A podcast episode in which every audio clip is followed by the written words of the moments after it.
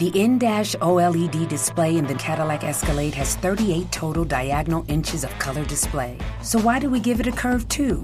I guess you could say we like to bend the rules. The twenty twenty-one Cadillac Escalade. Never stop arriving. Officine Agile, il primo podcast in Italia per condividere idee e spunti di riflessione con agilisti e appassionati del settore.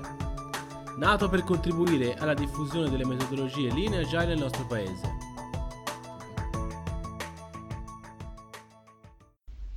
Buongiorno a tutti e benvenuti da Emanuele Marzini a una nuova puntata di Officine Agile.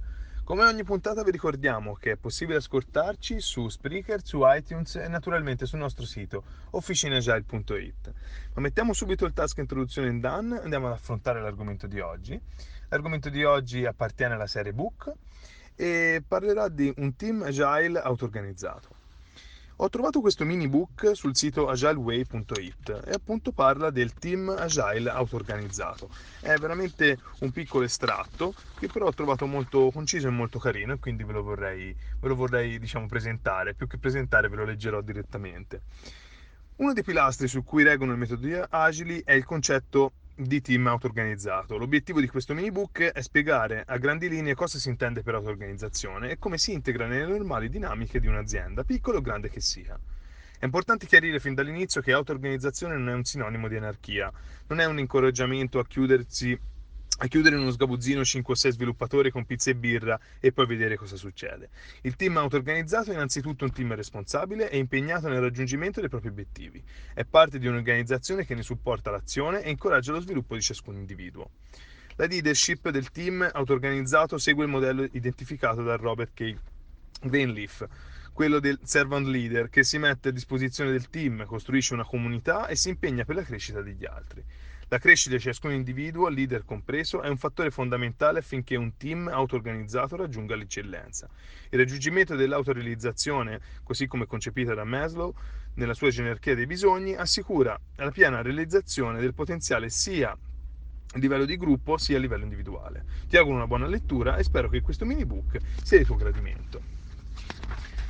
Cosa significa auto-organizzazione? Le metodologie agili promuovono il concetto di auto-organizzazione come processo nel quale il team sceglie in autonomia il processo più efficace per adempiere al proprio lavoro, facendo buon uso delle conoscenze e delle competenze di ciascun individuo.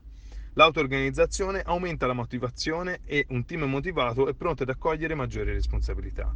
Essere auto-organizzati non vuol dire fare ciò che si vuole, significa invece avere il mandato di prendere decisioni entro il proprio ambito di competenze, piuttosto che essere eterodiretti. Una volta definita la vision del prodotto da parte degli stakeholder e dal senior management, il team è libero di organizzarsi come meglio crede per il raggiungimento degli obiettivi. Nella quasi totalità dei casi, esclusi forse gruppi di sviluppo in comunità open source e alcune start-up, un team auto-organizzato si muove entro il perimetro di una struttura più estesa. Non è quindi un'entità senza limiti e senza regole, al contrario è parte integrante di un'organizzazione che ne definisce obiettivi e vincoli. In questo contesto, il ruolo del senior management è fondamentale non soltanto nella definizione delle finalità del progetto, ma anche come supporto per la rimozione di ostacoli e impedimenti che eh, esulano dai compiti del team. Un buon management non entra mai nel merito delle singole attività a livello microscopico, ma assume una visione a più ampio respiro.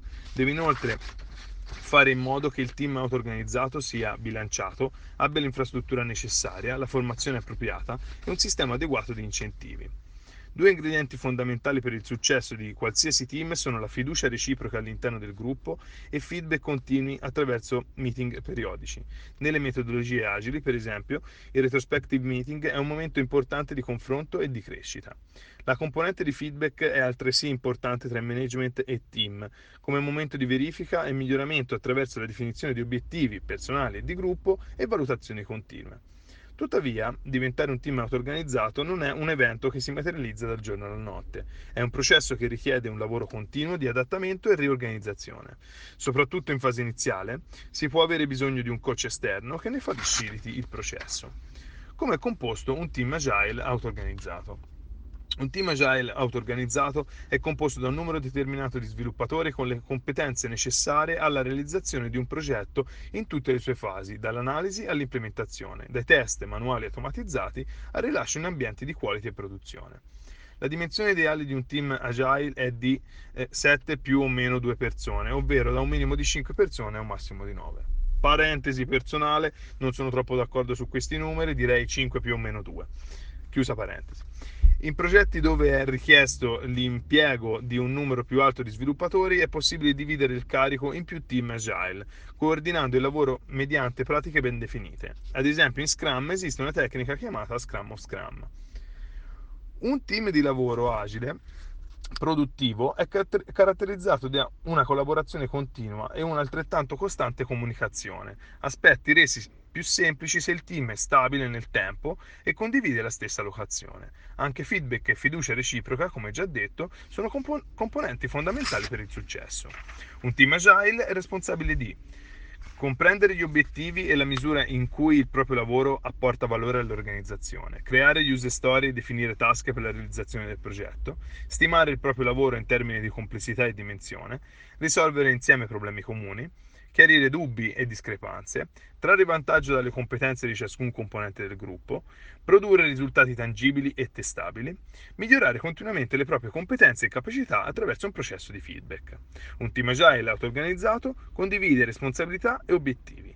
Nelle metodologie agili non esiste la tradizionale figura del project manager che organizza il lavoro e ne controlla ossessivamente lo stato di avanzamento. Come vedremo nel capitolo successivo, il modello di leadership è quello del servant leader, che enfatizza i risultati concentrandosi sulle necessità del team. Il leader di un team agile auto-organizzato. Ogni team, anche se auto-organizzato, ha bisogno di un leader che ne faciliti il processo e ne amministri i compiti. Il nome può cambiare a seconda delle metodologie agile in uso. Per esempio in Scrum il ruolo del team leader è assunto dallo Scrum Master, mentre il Product Owner Eh, rappresenta i bisogni e i desideri degli stakeholder. Di nuovo, aperta parentesi, il ruolo team leader non mi piace per niente il termine team leader, chiusa parentesi. Il modello di leadership adottato dalle metodologie agili è quello del servant leader, ovvero un leader al servizio del team. Nonostante il concetto di servant leader sia universale, il termine servant leadership è stato coniato da Robert K. Greenleaf nel suo saggio del millenovecentosettanta, The Servant as Leader. Greenleaf definisce così il servant leader. Il servant leader è prima di tutto un servitore. Egli parte dal, dal sentimento naturale di essere a servizio, servire prima di tutto. Poi la scelta consapevole porta all'aspirazione a guidare. Questa persona si distingue nettamente da colui che vuole guidare in prima istanza, forse per la necessità di alleviare un insolito bisogno di potere o di acquisire possesso di beni materiali. Il leader first e il servant first sono due tipologie agli estremi. In mezzo a loro ci sono sfumature e miscele che sono parte dell'infinita infin, infinita, scusatemi, varietà della natura umana. Il servant leader è quindi una persona dall'atteggiamento collaborativo che facilita il lavoro del team attraverso alcuni tratti della personalità che Greenleaf identifica con capacità di ascolto, empatia, riconciliazione, comprensione, persuasione, concettualizzazione, lungimiranza, amministrazione, impegno nella crescita degli altri, capacità di costruire una comunità. Il concetto di leadership, se vogliamo, andrebbe inteso in senso più ampio e non soltanto limitato al team. È fondamentale che a livello aziendale ci sia una cultura che promuova l'attuazione di questo modello attraverso un management competente e preparato e di per sé a servizio. La gerarchia dei bisogni e l'autorealizzazione. Un team tradizionale o auto-organizzato che sia è composto da persone e tutte le persone hanno bisogni che devono essere soddisfatti per assicurare benessere, ma anche produttività in ambito lavorativo. La gerarchia dei bisogni di Maslow, Maslow's Hierarchy of Needs, è una teoria psicologica descritta da Abraham Maslow nel millenovecentoquarantatré in A Theory of Human Motivation sulla rivista Psychological Review. Maslow sostiene che l'eccellenza e la piena realizzazione di se stessi sono il risultato della soddisfazione di cinque bisogni fondamentali, come visibile, diciamo, in una piramide, dalla punta autorealizzazione, stima, appartenenza, sicurezza, fisiologia, fino ad arrivare alla base. Nelle parti più basse della piramide, al primo e al secondo gradino, si trovano i bisogni primari, come quelli fisiologici, respirare, mangiare e dormire, e di sicurezza, tranquillità e protezione. Secondo Maslow, per poter raggiungere i gradi superiori della piramide è necessario soddisfare i gradi inferiori. Ogni bisogno non soddisfatto crea infatti una pressione interna che influenza i comportamenti delle persone.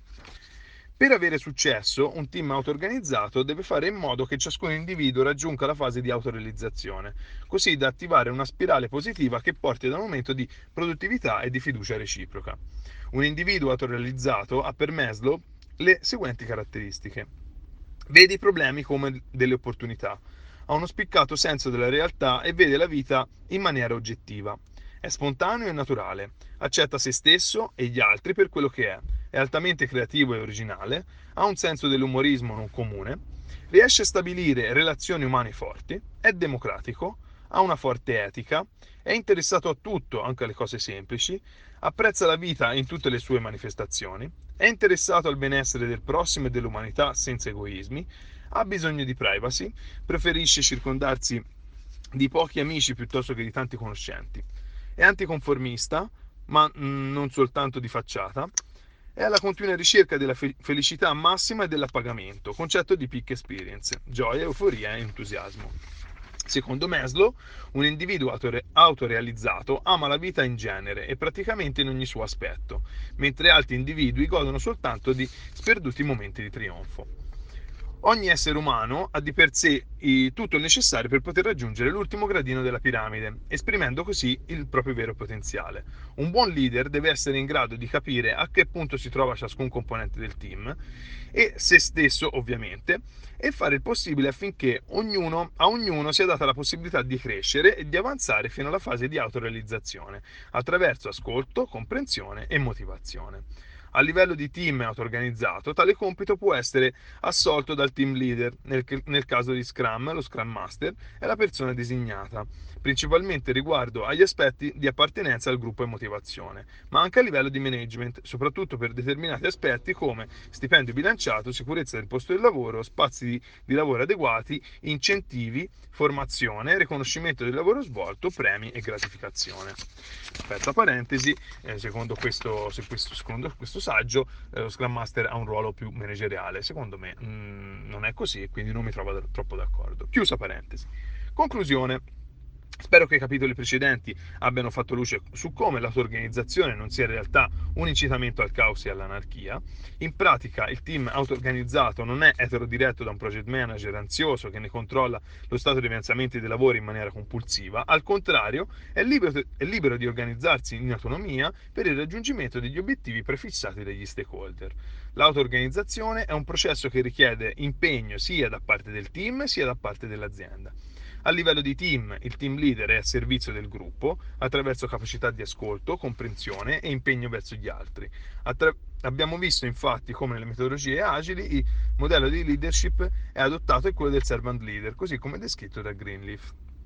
Oltre ad essere a servizio del team, un buon leader deve inoltre fare in modo che ciascun individuo cresca, si senta parte integrante del gruppo, abbia la possibilità di esprimersi, venga rispettato e gratificato. A livello di azienda, il management deve garantire che i bisogni primari vengano soddisfatti, soprattutto gli aspetti psicologici e di sicurezza personale, fornendo un'adeguata infrastruttura, spazi di lavoro sicuro, sicuri, la formazione necessaria ed un sistema adeguato di incentivi. Non può esistere una vera ed efficace auto-organizzazione senza che tutti all'interno del team e a livello di management abbiano raggiunto o almeno compreso appieno il significato di autorealizzazione.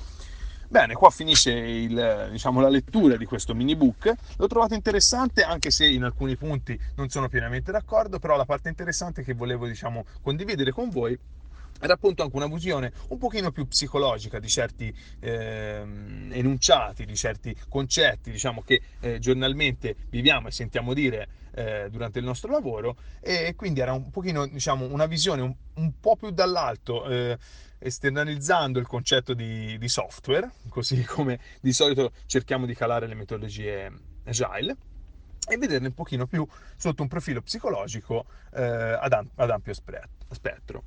Io spero, sono arrivato alla conclusione, spero di essere stato utile e come sempre vi invito a lasciarci un feedback, bello o brutto che sia. Ci trovate sui nostri social, su Twitter, su LinkedIn, su Facebook. Scriveteci quello che volete, lasciate una recensione se volete scriverci. Scriveteci a info chiocciola officine agile punto it. Mi ero dimenticato, eh, seguite il nostro canale Telegram, eh, telegram punto me slash officine agile. e eh, vi chiedo, se avete un minuto, di lasciare una recensione su iTunes e, e dateci appunto un, un buon voto se così lo, lo vedete, oppure un voto mediocre se così invece lo valutate, sul nostro operato. Anche per questa volta siamo arrivati a fine puntata, un saluto da Emanuele e alla prossima, ciao!